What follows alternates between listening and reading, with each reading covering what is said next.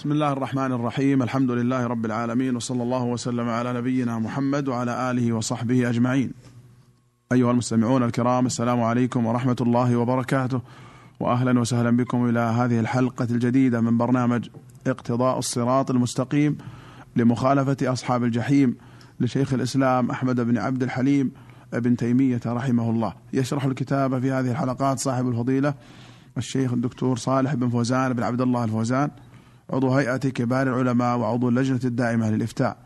في مطلع هذا اللقاء نرحب بشيخنا الكريم فحياكم الله شيخ صالح. حياكم الله وبارك فيكم. قال المؤلف رحمه الله تعالى ولما كان أصل الدين الذي هو دين الإسلام واحدا وإنما تنوعت الشرائع قال النبي صلى الله عليه وسلم في الحديث الصحيح إنا معاشر الأنبياء ديننا واحد الأنبياء إخوة لعلات وأنا أولى الناس بابن مريم فإنه ليس بيني وبينه نبي. قال فدينهم واحد وهو عبادة الله وحده لا شريك له وهو يعبد في كل وقت بما أمر به في ذلك الوقت وذلك هو دين الإسلام في ذلك الوقت. بسم الله الرحمن الرحيم. الحمد لله رب العالمين. صلى الله وسلم على نبينا محمد وعلى آله وأصحابه أجمعين. قال الله جل وعلا إن الدين عند الله الإسلام. وقال سبحانه وتعالى ومن يبتغي غير الإسلام دينا فلن يقبل منه وهو في الآخرة من الخاسرين. والإسلام كما عرفه الشيخ في موضع آخر هو الاستسلام لله بالتوحيد والانقياد له بالطاعة والبراءة من الشرك وأهله. وهو بهذا المعنى دين جميع الأنبياء. قال تعالى وما أرسلنا من قبلك من رسول إلا نوحي إليه أنه لا إله إلا أنا فاعبدون. نعم. قال تعالى ولقد بعثنا في كل أمة رسولا أن اعبدوا الله واجتنبوا الطاغوت. هذا دين الأنبياء.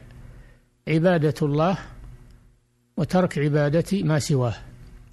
وعبادة الله تكون بما شرعه بما شرعه لعباده في كل وقت بحسبه.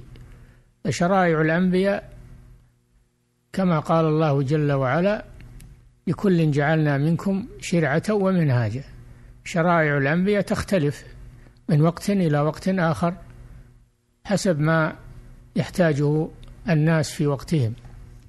ثم ينسخ الله ما يشاء سبحانه ويأتي بشرع آخر يناسب الجيل القادم. إلى أن جاء إلى أن بعث الله محمدا صلى الله عليه وسلم فختمت شريعته الشرائع ورسالته الرسالات توحد الإسلام في اتباعه صلى الله عليه وسلم. شريعته عليه الصلاة والسلام هي الباقية وهي الوارثة. وانتهت الشرائع السابقين ببعثته صلى الله عليه وسلم إلا في العقيدة والتوحيد فهي مستمرة. ولهذا قال صلى الله عليه وسلم نحن معاشر الأنبياء ديننا واحد. يعني عقيدتهم واحد. واحدة. وأما الشرائع العملية فهي تختلف حسب مصالح العباد والأجيال. ولكنه بعد بعثته صلى الله عليه وسلم أمر الله العالم كله باتباعه لأن كل نبي قبله كان يبعث إلى قومه خاصة. وهذا الرسول صلى الله عليه وسلم بعث إلى الناس كافة فكانت شريعته هي الباقية والصالحة والمصلحة لكل زمان ومكان إلى أن تقوم الساعة. نعم. أحسن الله إليكم. قال رحمه الله وتنوع الشرائع في الناسخ والمنسوخ من المشروع كتنوع الشريعة الواحدة وكما أن دين الإسلام الذي بعث الله به محمدا صلى الله عليه وسلم هو دين واحد مع أنه قد كان في وقت يجب استقبال بيت المقدس في الصلاة كما أمر المسلمون بذلك بعد الهجرة ببضعة عشر شهرا وبعد ذلك يجب استقبال الكعبة ويحرم استقبال الصخرة فالدين واحد وإن تنوعت القبلة في وقتين من أوقاته.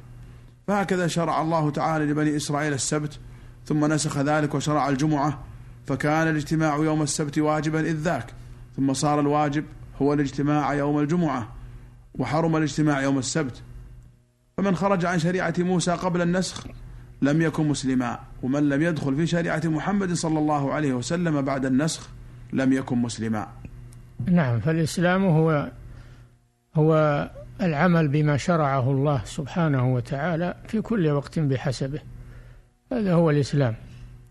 قد ينسخ الله شريعة بشريعة قد ينسخ الله بعض الأحكام في الشريعة الواحدة. نعم. حسب مصالح العباد. وطاعة الله هي بفعل الناسخ وترك المنسوخ. بفعل ما ما شرعه الله وترك ما نسخه الله سبحانه وتعالى. والنسخ من مصالح العباد. نعم. قد يكون النسخ إلى أخف قد يكون إلى إلى أغلظ قد يكون إلى بدل قد يكون إلى غير بدل حسب مصالح العباد. هذا من حكمة الله سبحانه وتعالى. نعم. قال ولم يشرع الله لنبي من الأنبياء أن يعبد غير الله؟ البتة. قال تعالى شرع لكم من الدين ما وصى به نوحا والذي أوحينا إليك وما وصينا به إبراهيم وموسى وعيسى أن أقيموا الدين ولا تتفرقوا فيه. كبر على المشركين ما تدعوهم إليه. قال فأمر الرسل أن يقيموا الدين ولا يتفرقوا فيه. فأمر العقيدة لا يجوز التفرق فيه. عقيدة واحدة وهي عقيدة الأنبياء. جميعا. كما قال تعالى في هذه الآية شرع لكم من الدين يعني من التوحيد والعقيدة. ما وصى به نوح والذي أوحينا إليك وما وصينا به إبراهيم وموسى وعيسى أن أقيموا الدين ولا تتفرقوا فيه. قال تعالى واسأل من أرسلنا من قبلك من رسلنا أجعلنا من دون الرحمن آلهة يعبدون. فالدين الذي هو التوحيد هذا لا ينسخ ولا يتغير.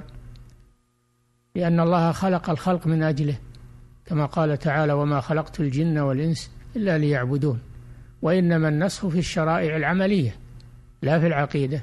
نعم. أحسن الله إليكم. وقال تعالى يا أيها الرسل كلوا من الطيبات واعملوا صالحا إني بما تعملون عليم وإن هذه أمتكم أمة واحدة وأنا ربكم فاتقون. نعم. وأن هذه أمتكم أمة واحدة هذا هو الشاهد. فالمسلمون أمة واحدة من أول الخليقة إلى آخر الخليقة وهم أخوة من أول الخليقة إلى آخر الخليقة إخوة في الدين والعقيدة. نعم. وقال تعالى فأقم وجهك للدين حنيفا فطرة الله التي فطر الناس عليها لا تبديل لخلق الله ذلك الدين القيم ولكن أكثر الناس لا يعلمون.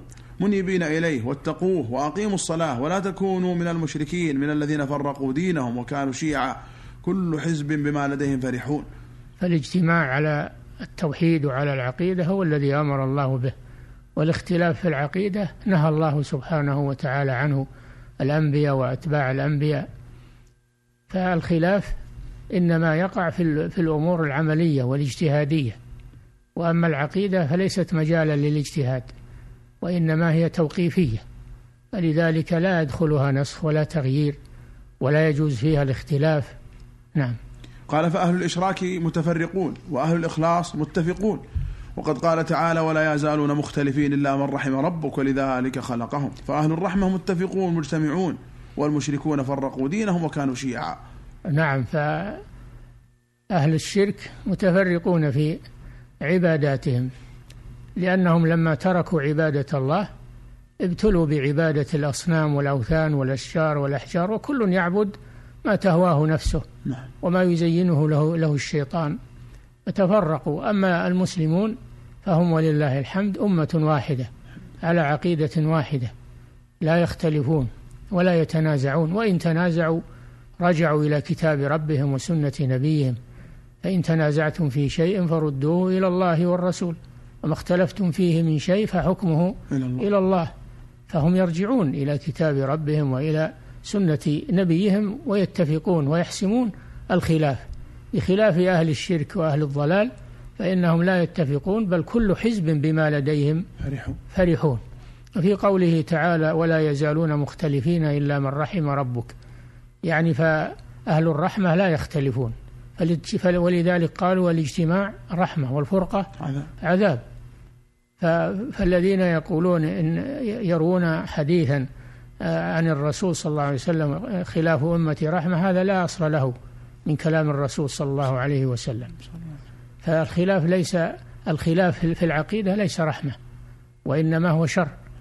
أما الاختلاف في, الاجتهاد ومواطن الاستنباط فهذا يقع لكنه يرجع فيه إلى الدليل فإن تنازعتم في شيء فردوه إلى الله والرسول.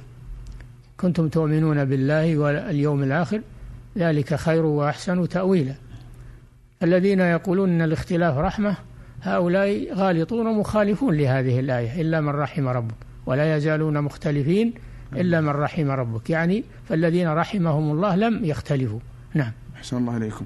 قال ولهذا تجد ما أحدث من الشرك والبدع وأما وأما قوله تعالى فأقم وجهك للدين حنيفا نعم. فطرة الله. هذا دليل على أن التوحيد هو دين الفطرة والفطرة هي دين الإسلام. الفطرة هي دين الإسلام. نعم. أحسن الله عليكم. قال ولهذا تجد ما أحدث من الشرك والبدع يفترق أهله. فكان لكل قوم من مشرك العرب طاغوت يتخذونه ندا من دون الله فيقربون له ويستشفعون به ويشركون به. وهؤلاء ينفرون عن طاغوت هؤلاء وهؤلاء ينفرون عن طاغوت هؤلاء. بل قد يكون لأهل هذا الطاغوت شريعة ليست للآخرين كما كان أهل المدينة الذين يهلون لمناه الثالثة الأخرى ويتحرجون من الطواف بين الصفا والمروة حتى أنزل الله تعالى إن الصفا والمروة من شعائر الله. وهكذا تجد من يتخذ شيئا من دون من نحو الشرك كالذين يتخذون القبور وآثار الأنبياء والصالحين مساجد تجد كل قوم يقصدون بالدعاء والاستعانة والتوجه عندما لا تعظمه الطائفة الأخرى. نعم. هذا شأن المشركين أنهم لا يتفقون. لأن كل فرقة أو كل شخص منهم له هواية وله اتجاه غير اتجاه الآخر. نعم. ويكذب بعضهم بعضا وربما يتقاتلون فيما بينهم لأنهم لا تجمعهم عقيدة ولا تربطهم رابطة كما كان في الجاهلية. إلى أن بعث الله محمد صلى الله عليه وسلم فجمع الله به الأمة. واذكروا إذ كنتم قليلا مستضعفون في الأرض تخافون أن يتخطفكم الناس فآواكم وأيدكم بنصره ورزقكم من الطيبات. واذكروا نعمة الله عليكم إذ كنتم أعداء فألف بين قلوبكم فأصبحتم بنعمته إخوانا. فلا يجمع الناس إلا دين التوحيد ودين العقيدة الصحيحة واتباع محمد صلى الله عليه وسلم. ولا يفرق الناس إلا اتباع الآراء والأقوال وأقوال الناس. نعم. صلى الله عليكم قال بخلاف أهل التوحيد فإنهم يعبدون الله لا يشركون به. في بيوته التي قد أذن الله أن ترفع ويذكر فيها اسمه مع أنه قد جعلت لهم الأرض مسجدا وطهورا. وإن حصل بينهم تنازع في شيء مما يسوغ فيه الاجتهاد لم يوجب ذلك تفرقا ولا اختلافا. بل هم يعلمون أن المصيب منهم له أجران وأن المجتهد المخطئ له أجر على اجتهاده وخطأه مغفور له. والله هو معبودهم. إياه يعبدون وعليه يتوكلون وله يخشون ويرجون وبه يستعينون ويستغيثون وله يدعون ويسألون. فإن خرجوا إلى الصلاة في المساجد كانوا مبتغين فضلا منه ورضوانا. كما قال تعالى في نعتهم تراهم ركعا سجدا يبتغون فضلا من الله ورضوانا. وكذلك إذا سافروا إلى أحد المساجد الثلاثة لا سيما المسجد الحرام الذي أمروا بالحج إليه. قال تعالى يا أيها الذين آمنوا لا تحلوا شعائر الله ولا الشهر الحرام ولا الهدي ولا القلائد ولا آمن البيت الحرام يبتغون فضلا من ربهم ورضوانا. فهم يؤمون بيته ويبتغون فضلا من ربهم ورضوانا لا يرغبون إلى غيره ولا يرجون سواه ولا يخافون إلا إياه. ولذلك يقولون في تلبيتهم لبيك لا شريك لك لا شريك لك. يعلنون التوحيد وأن الله ليس له شريك وأنهم جاءوا لعبادته وحده لا شريك له لا يتفرقون في ذلك. فالذين يعبدون ربا واحدا وهو الله سبحانه وتعالى يجتمعون وتجتمع قلوبهم. وإذا حصل بينهم اختلاف حسموه بالرجوع إلى كتاب الله وإلى سنة نبيه. كما قال صلى الله عليه وسلم عليكم بسنتي من يعش منكم فسيرى اختلافا كثيرا. فعليكم بسنتي وسنة الخلفاء. والله جل وعلا قال فإن تنازعتم في شيء فردوه إلى الله والرسول. فالاختلاف إن كان في العقيدة فهو لا يجوز ولا يسوغ أبدا لأن العقيدة ليست محل اختلاف ولا اجتهاد وإنما هي توقيفية. أما الاختلاف في الأحكام الفقهية المستنبطة من الكتاب والسنة فربما يحصل اختلاف في وجهات النظر ولكن الميزان والمرجع هو الكتاب والسنة للجميع.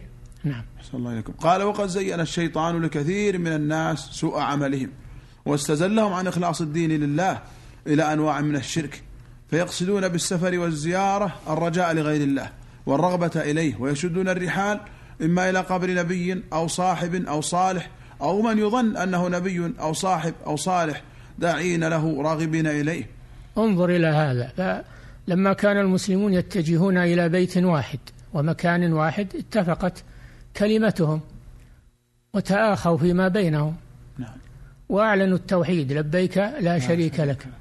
وأما أهل الشرك وعبدة الأوثان والقبور والأضرحة فكل له وثن وكل له قبر وكل له مزار فلذلك يتنازعون ويختلفون ولا يجتمعون أبدا.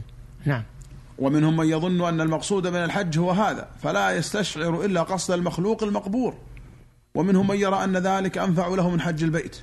من الناس من يأتي إلى مكة وإلى المدينة ولا يتجه إلى المسجد الحرام ولا إلى المسجد النبوي وإنما يسأل عن القبور وعن الأضرحة ويبحث عنها ويحرص عليها ويمضي ليله ونهاره وأمواله في طلبها وتتبعها لأنه تعلق قلبه بغير الله سبحانه وتعالى فهو يبحث عما تعلق به قلبه.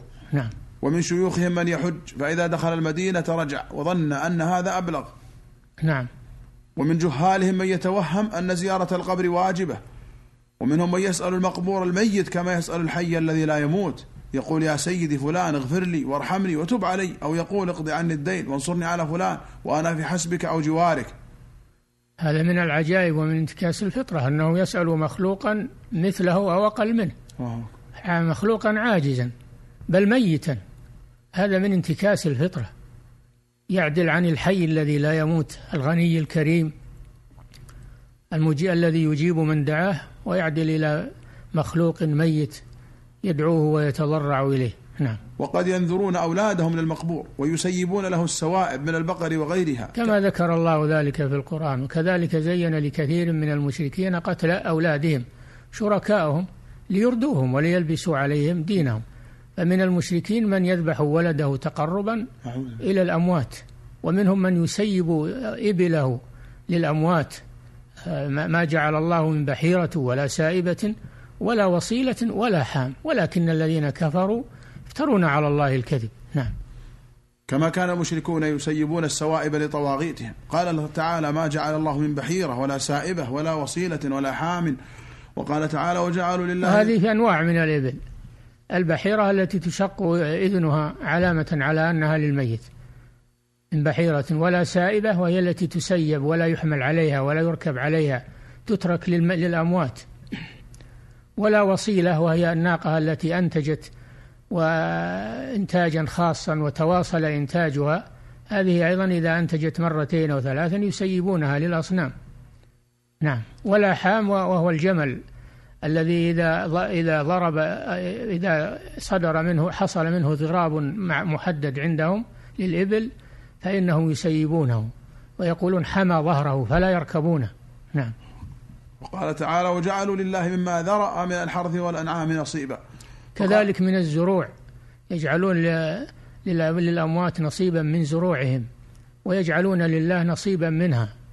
هذا من الشرك بالله عز وجل. نعم. فقالوا هذا لله بزعمهم وهذا لشركائنا فما كان لشركائهم فلا يصل إلى الله وما كان لله فهو يصل إلى شركائهم ساء ما يحكمون فالله لا يقبل الشرك ولقال ولهذا قال فما كان لله نعم فلا يصل إلى شركائهم نعم. وما كان لشركائهم فلا, فلا يصل إلى الله. الله. لا يقبل الشرك. نعم. ومن السدنة من يضل جهال فيقول أنا أذكر حاجتك لصاحب الضريح وهو يذكرها للنبي صلى الله عليه وسلم والنبي يذكرها لله. نعم وكذلك السدنة وهم الحراس الذين على القبور يجمعون الأموال ويغررون بالناس ويزورونهم كما يزعمون ويقولون أعطونا حوائجكم ونحن نبلغها للنبي والنبي أو الميت نبي أو غير نبي أو الولي يبلغها لله. هكذا يضللون الناس والعياذ بالله. فيغتر بهم العوام والجهال. نعم. ومنهم من يعلق على القبر المكذوب أو غير المكذوب من الستور والثياب ويضع عنده من مصوغ الذهب والفضة ما قد أجمع المسلمون على أنه ليس من دين الإسلام. نعم يضعون الستور آه، آه، الثمينة على القبور ويضعون عليها السرج ويضعون عليها حلي الذهب والفضة وكل هذا في خزينة شياطين الإنس. الذين يأكلون أموال الناس بالباطل ويزينون لهم هذه الأمور. وإلا فالقبر لا ينتفع منها والميت لا ينتفع منها. وإنما هذه حيل وشباك ينصبها هؤلاء الكذبة الكفرة للناس ليأخذوا أموالهم. نعم. قال هذا والمسجد الجامع معطل خراب صورة ومعنى. المسجد الخالي من القبر ليس له قيمة عند هؤلاء ولا يتجهون إليه بل لا يتجهون إلى المسجد الحرام. ولا إلى مسجد النبي صلى الله عليه وسلم ولا إلى مسجد الأقصى ولا إلى سائر المساجد الخالية من من الأوثان ومن, ومن القبور. إنما يتجهون إلى المساجد والمشاهد المبنية على القبور. نعم. وما أكثر من يرى من هؤلاء أن صلاته عند هذا القبر المضاف إلى بعض المعظمين مع أنه كذب في نفس الأمر أعظم من صلاته في المساجد بيوت الله. ولهذا لا يتجهون إلى بيوت الله وإنما يتجهون إلى بيوت الشيطان وإلى المشاهد والأضرحة لأن الشيطان زين لهم هذا ودعاة الضلال زينوا لهم هذا وكذبوا عليهم. نعم. فيزدحمون للصلاة في مواضع الإشراك المبتدعة التي نهى النبي صلى الله عليه وسلم عن اتخاذها مساجد وإن كانت على قبور الأنبياء ويهجرون الصلاة في البيوت التي أذن الله أن ترفع ويذكر فيها اسمه. التي قال الله فيها إنما يعمر مساجد الله من آمن بالله واليوم الآخر وأقام الصلاة وآتى الزكاة ولم يخش إلا الله فعسى أولئك أن يكونوا من المهتدين. يسافرون إلى القبور ولا يسافرون إلى المسجد الحرام والمسجد النبوي والمسجد الأقصى المساجد التي أما التي شرع النبي صلى الله عليه وسلم السفر إليها للعبادة والصلاة فيها لا يتجهون إليها وإنما يتجهون إلى المشاهد ومساجد الشرك عندهم. نعم. ومن أكابرهم من يقول الكعبة في الصلاة قبلة العامة والصلاة إلى قبر الشيخ فلان مع استدبار الكعبة قبلة الخاصة قال وهذا وأمثاله من الكفر الصريح باتفاق علماء المسلمين. لا شك أن من زعم أن الكعبة قبلة العامة والعوام والجهال وأن وأن القبر قبلة الأولياء والأتقياء والعلماء لا شك أنه أشد كفرا من فرعون. نعم. قال رحمه الله وهذه المسائل تحتمل في البسط وذكر أقوال العلماء فيها ودلائلها أكثر مما كتبنا في هذا المختصر. رحمه الله وجزاه عن الإسلام والمسلمين خيرا. آمين. وقد كتب وكتب وبين وجاهد في سبيل الله. نعم. وقد كتبنا في ذلك في غير هذا الموضع ما لا يتسع له هذا الموضع. نعم. وإنما نبهنا هنا على رؤوس المسائل وجنس الدلائل والتنبيه على مقاصد الشريعة وما فيها من إخلاص الدين لله. وعبادته وحده لا شريك له وما سدته من الذريعة إلى الشرك دقه وجله.